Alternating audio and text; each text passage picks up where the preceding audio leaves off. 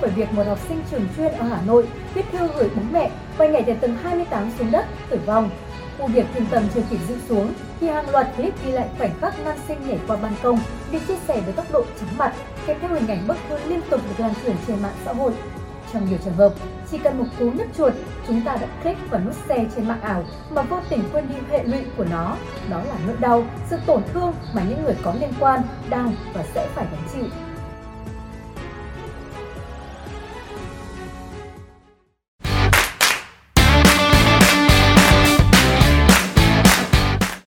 Theo quy định của pháp luật, hành vi thu thập, sử dụng trái phép thông tin cá nhân của người khác có thể sẽ bị xử phạt hành chính, nếu gây hậu quả nghiêm trọng có thể bị truy cứu trách nhiệm hình sự.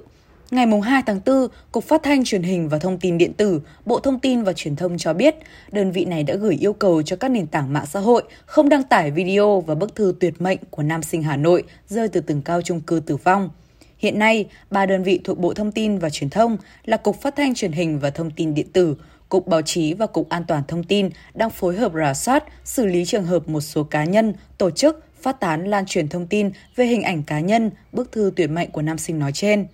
Công an thành phố Hà Nội cũng chỉ đạo các lực lượng nghiệp vụ thuộc Công an thành phố phối hợp cùng Công an quận Hà Đông truy tìm người phát tán clip và bức thư của nam sinh để xử lý theo quy định của pháp luật. Theo Công an thành phố Hà Nội, đây là vụ việc đau lòng, việc phát tán clip và bức thư tuyệt mệnh của nam sinh này lên mạng xã hội sẽ gây ảnh hưởng nặng nề đến những người thân của nạn nhân.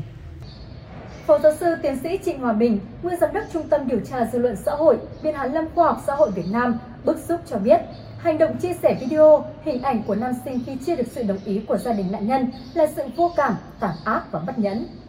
Vụ việc là nỗi đau quá lớn đối với gia đình, dù nguyên nhân là gì đi nữa, đây cũng là việc đáng tiếc, không ai mong muốn xảy ra với những bậc làm cha, làm mẹ, còn gì đau đớn, ám ảnh hơn khoảnh khắc mất đi mãi mãi đứa con thân yêu của mình. Nỗi đau, cú sốc này sẽ theo họ đến suốt cuộc đời, không gì có thể bù đắp được.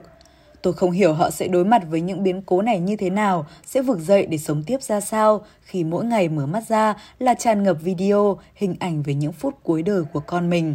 Có lẽ không ai có thể chịu đựng được, ông Bình thẳng thắn nói. Chuyên gia này cũng cho rằng những nút share, like là ảo, nhưng nỗi đau, sự tổn thương là thật. Cư dân mạng tự cho mình là những quan tòa, người thay mặt công lý hành đạo vì sự thật. Nhưng thực tế, họ chỉ để thỏa mãn cái tôi của bản thân, sự tò mò hiếu kỳ trước những vụ việc gây xôn xao. Liên quan đến sự việc này, trao đổi với báo chí, tiến sĩ luật sư Đặng Văn Cường, trưởng văn phòng luật sư chính pháp, đoàn luật sư thành phố Hà Nội cho biết, hiến pháp và pháp luật Việt Nam ghi nhận bảo đảm và bảo vệ quyền tự do nhân thân của mỗi cá nhân, trong đó có quyền tự do về hình ảnh. Bộ luật dân sự 2015 cũng quy định việc sử dụng hình ảnh của cá nhân phải được người đó cho phép, trừ trường hợp quy định tại khoản 2, điều 32 Bộ luật dân sự 2015. Theo luật sư Đặng Văn Cường, trường hợp người nhà nạn nhân không đồng ý mà cơ quan, tổ chức cá nhân sử dụng những thông tin hình ảnh này trên không gian mạng thì người đã sử dụng thông tin hình ảnh này phải gỡ bỏ hoặc phải che mở, mã hóa. Trường hợp gia đình đã yêu cầu rồi nhưng tổ chức, cá nhân vẫn không thực hiện thì hành vi này có thể bị phạt hành chính đến 60 triệu đồng. Nếu gây hậu quả nghiêm trọng thì có thể bị truy cứu trách nhiệm hình sự. Theo tiến sĩ Nguyễn Văn Phong, Đại học Nội vụ Hà Nội, ám ảnh, đau xót là cảm xúc của nhiều người khi xem hình ảnh cuối cùng về cậu bé. Tuy nhiên, không phải vì vậy mà nhiều người dùng mạng xã hội cho mình quyền phán xét về vụ việc khiến người thân của cậu bé thêm đau lòng. Đặc biệt, cho dù những hình ảnh, clip lan truyền trên mạng xã hội mang nghĩa cảnh tỉnh đi chăng nữa thì cũng cần khép lại bởi môi trường cuộc sống, giáo dục cần có những hình ảnh đẹp, hành động đẹp lan tỏa để khỏa lấp những thông tin tiêu cực, đau lòng. Đây không phải là lần đầu tiên những video phản cảm hoặc cứa thêm vào nỗi đau của gia đình nạn nhân được chia sẻ rộng rãi trên mạng xã hội.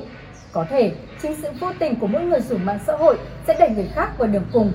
Ngày 17 tháng 6 năm 2021, Bộ Thông tin và Truyền thông ban hành Bộ Quy tắc ứng xử trên mạng xã hội. Bộ Quy tắc ứng xử trên mạng xã hội được ban hành như một thể chế mềm giúp xây dựng môi trường mạng xã hội tích cực.